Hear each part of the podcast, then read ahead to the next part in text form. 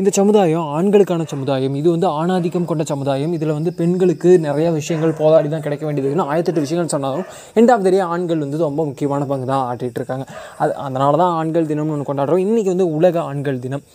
இதுக்கப்புறம் அந்த ஆண்கள் தினம் இது ஆணாதிக்க உலகம்னு அடிக்கடி சொல்கிறாங்களா அப்படி என்ன தான் ஆண்கள் வந்து இந்த உலகத்தில் ஆதிக்கம் செய்கிறாங்கன்னா ஆணாதிக்கமாக ஒன்றுமே இல்லைங்க. சிம்பிளாக சொல்லணும்னா நம்ம ஒரு சிக்னலில் நின்றுட்டுருக்கோம் சிக்னல் அடுத்த சிக்னல் கிரீன் சிக்னலுக்காக வெயிட் பண்ணிகிட்டு இருக்கும்போது இன்னொரு ரோடு ஓப்பன் பண்ணியிருப்பாங்களா அந்த ரோட்டில் ஒரு பொண்ணு கொஞ்சம் ஸ்பீடாக போகும்போது கொஞ்சம் ஸ்பீடாக போகும்போது பக்கத்தால் இருக்கணும் நாமளே கடை சே பாதை என்ன ஸ்பீடு அப்படின்னு நினைக்கிறோன்னா அதுதாங்க ஆணாதிக்கும். அந்த மைண்ட் செட் எப்போ உடையுதோ அன்றைக்கி தான் நம்ம சமுதாய ஆணாதிக்க சமுதாயத்திலேருந்து உடைப்பட்டு இது சமூகமாக மாதம் அதாவது சமத்துவமான சமூகம். சமத்துவம் அப்படின்னா ஜாதி மத மட்டும் இல்லாமல் பாலியல் ரீதியாக பா குற்றங்கள் இல்லாமல் அது மட்டும் இல்லாமல் பாலியல் ரீதியான வேறுபாடுகள் இல்லாமல் எல்லாருக்கும் எல்லாமும் சமமாக கிடைக்கும் அப்படிங்கிறதான்.